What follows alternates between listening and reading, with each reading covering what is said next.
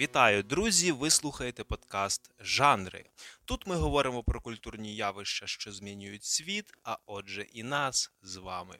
Минуле, як же часто важким тягарем воно тягне нас назад, не даючи реалізовуватися в теперішньому. Скільки ж нещасних душ стають вічними похмурими заручниками спогадів про старі добрі часи, яких більше ніколи не буде. Звісно ж, людині властиво ідеалізовувати все облишене позаду, людей, події, власні мрії. Часом в скрутну хвилину такий спогад навіть може стати чудовою віддушиною. А проте частіше ми лише обманюємо самі себе, вбиваючи собі в голову думку про якийсь ідеальний світ минулого. Власне кажучи, так чи інакше, а все це стосується сьогоднішньої нашої з вами розмови, оскільки мова піде про знамениту книгу Френсіса Скотта Кея Фіджерельда Великий Гетсбі. Отож, приготуйтесь до занурення у світ дилем минулого і теперішнього, бо ми починаємо. Перш ніж взятися безпосередньо за книгу, звично спочатку пройдемося по біографії її автора. Отож, хто ж такий цей містер Френсіс Скотт Фіджеральд? Це американський письменник, такий собі хрестоматійний представник так званого втраченого покоління, тобто покоління, котрому довелося зіткнутися з Першою світовою. Народився він 24 вересня 1896 року в місті Сент-Пол, штату Міннесота. Власне кажучи, ім'я він отримав на честь свого двоюрідного брата Френсіса Скотта Кея, котрий у 1814 році написав слова до гімну Сполучених Штатів Америки. Перші літературні доробки майбутній письменник почав створювати досить таки рано. Вже у 13 років він публікувався в шкільній газеті, а вступивши згодом до університету Принстона, зайнявся написанням мюзиклів та окремих новел для місцевих тематичних журналів. До речі, саме в період навчання в Прінстоні з Фіджеральдом трапилася історія, яка, очевидно, дуже повпливала, а можливо і стала основою сюжету Великого Гетсбі. Справа в тому, що як то часто буває в студентські роки, навчаючись на другому курсі, майбутній письменник відчайдушно закохався в красиву молоду дівчину Дженевру Кінг, яка, втім, була представницею так званого вищого класу, коли ж наш з вами Френсіс Скотт походив з родини середнього достатку. Власне кажучи, на той час це вважалося значущою проблемою. Родина Кінгів не вельми схвалювала, а правильніше буде сказати, зовсім не схвалювала такі залицяння. Просто це вважалося своєрідною образою, коли до багатої дівчини залицявся парубок, так би мовити, нижчої касти. Отож, коли Дженевру виключили з її навчального закладу за флірт з молодиками, так часи тоді були страх, які пуританські, хоча й про дівчину це багато що говорить. Але втім, романтичний Фіджеральд вирвався у мандрівку через всю країну до неї додому, лише щоб її побачити. Та зрештою, хоча Дженевра й мала до юного Фіджеральда певні почуття, під тиском родини все ж знехтувала його залицяннями. Тобто, грубо кажучи, нашого Френсіса відшили. Після чого, страшно побиваючись, він йде до лав армії США, де, очікуючи відправки на фронт, а то якраз був період боїв Першої світової, Фіджеральд думає, що вже не повернеться. Насправді, як порядний молодик з розбитим серцем, саме на це він і сподівався. Проте, як ми з вами розуміємо, цього не відбулося. Ба навіть до Європи потрапити йому, принаймні тоді, не судилося. Його просто відправили до штату Алабама в місцевий навчальний табір. Там, гуляючи містом, Фіцджеральд і познайомився зі своєю майбутньою дружиною Зельдою Сейер. Проте, що певний час все одно розбите серце давало про себе знати, і час від часу він писав Дженеврі з надією повернути колишні стосунки. Власне, як би там не було, але саме ця молода особа, Дженевра Кінг, стала прототипом Дейзі Б'юкенен, жінки, котра була коханням та недосяжною мрією того самого Гетсбі, про якого пізніше напише книгу Фіцджеральд, очевидно, ототожнюючи себе з головним героєм. Але до успіху книги про Гетсбі було ще далеко. Після закінчення служби в Алабамі молодий письменник вирішує шукати долі в Нью-Йорку. Проте скоро усвідомлює, що велике місто його зовсім не чекало, і всі його потуги як письменника виявляються абсолютно незатребуваними. Певна річ, це все супроводжується матеріальною скрутою, через що його нове кохання Зельда Сейер навіть вирішує розірвати вже укладені заручини.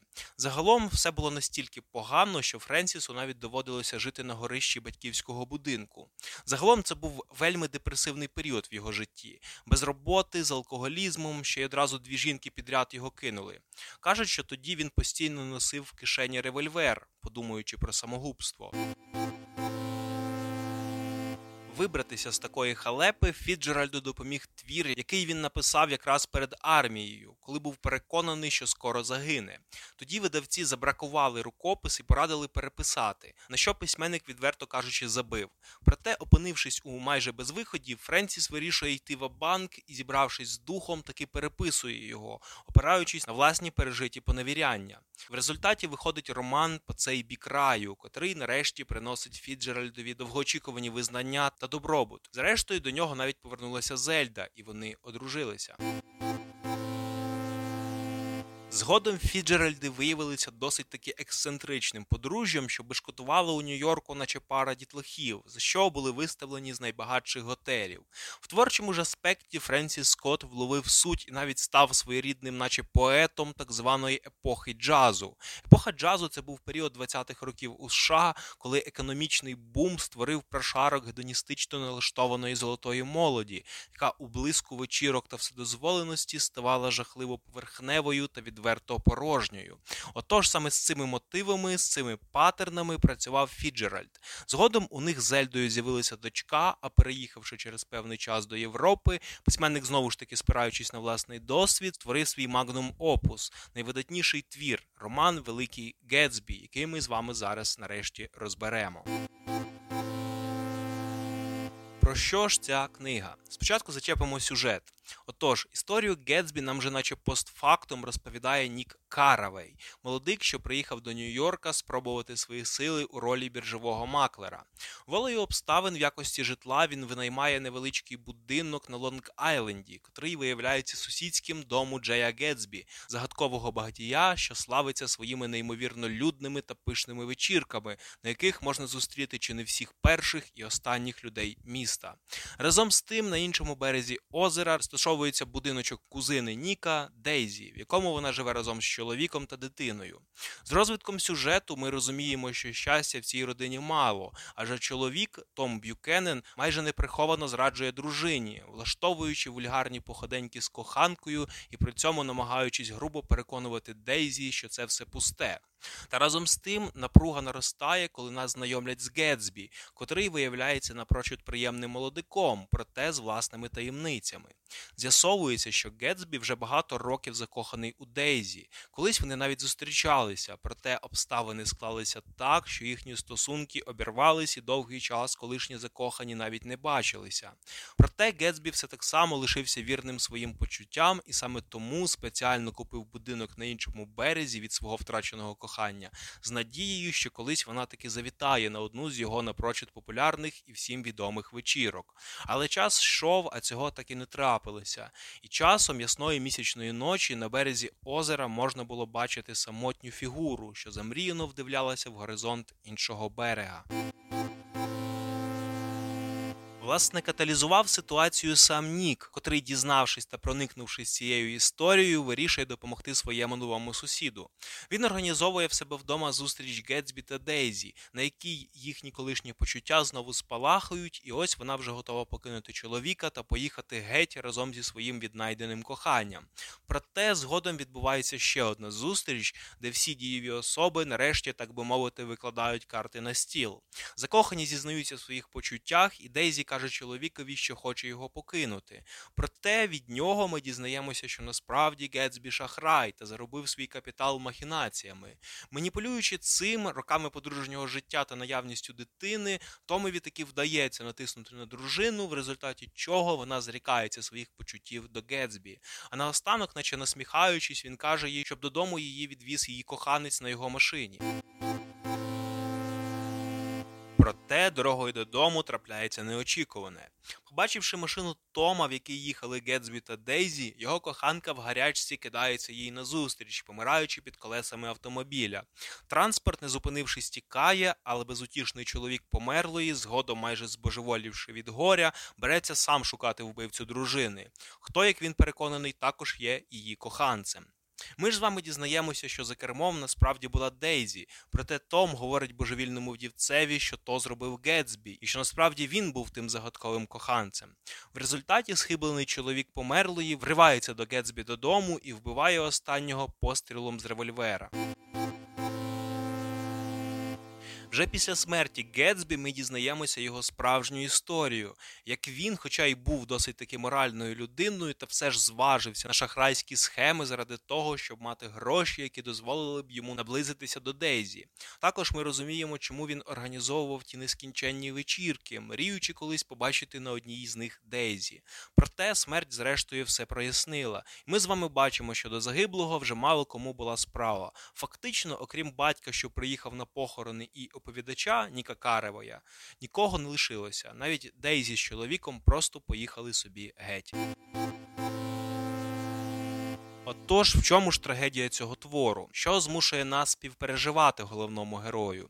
Насправді вся справа в абсолютній відданості Гетсбі своїй мрії. Він настільки зосередився на ній, що великою мірою ідеалізував своє колишнє кохання, яке насправді, як ми бачимо з сюжету, виявилося досить таки нетривким, а скоріше навіть просто юнацькою банальною примхою багатої дівчини. Тобто, по суті, однією з провідних думок твору є те, що повернути минуле неможливо. Минуле лишається у минулому, а навіть намагаючись, ми все одно отримуємо вже щось інше. Власне, саме це не зміг усвідомити Гетсбі і заплатив гірку ціну за вірність своєму минулому.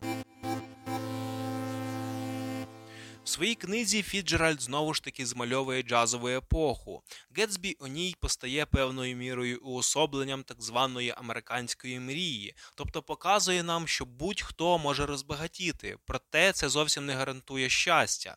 Також нам представлений повний спектр характерної для тієї доби поверхневості в стосунках, як романтичних, так і дружніх. Згадуємо родинні взаємини Дезі з її чоловіком, що не соромлячись зраджував їй, чи як швидко публіка, що відвідувала вечірки Гетсбі, відсуралася його, коли той помер. Найяскравішою ілюстрацією цього, на мою думку, є сцена, коли Нік сидів фактично біля труни Гетсбі, впорядковуючи справи останнього, і раптом хтось подзвонив. Ну, Нік, певна річ, одразу розказав, що власник будинку помер, що похорони будуть тоді-то, тоді-то. На що голос телефону Нікову попросив передати забуті на одній з вечірок туфлі.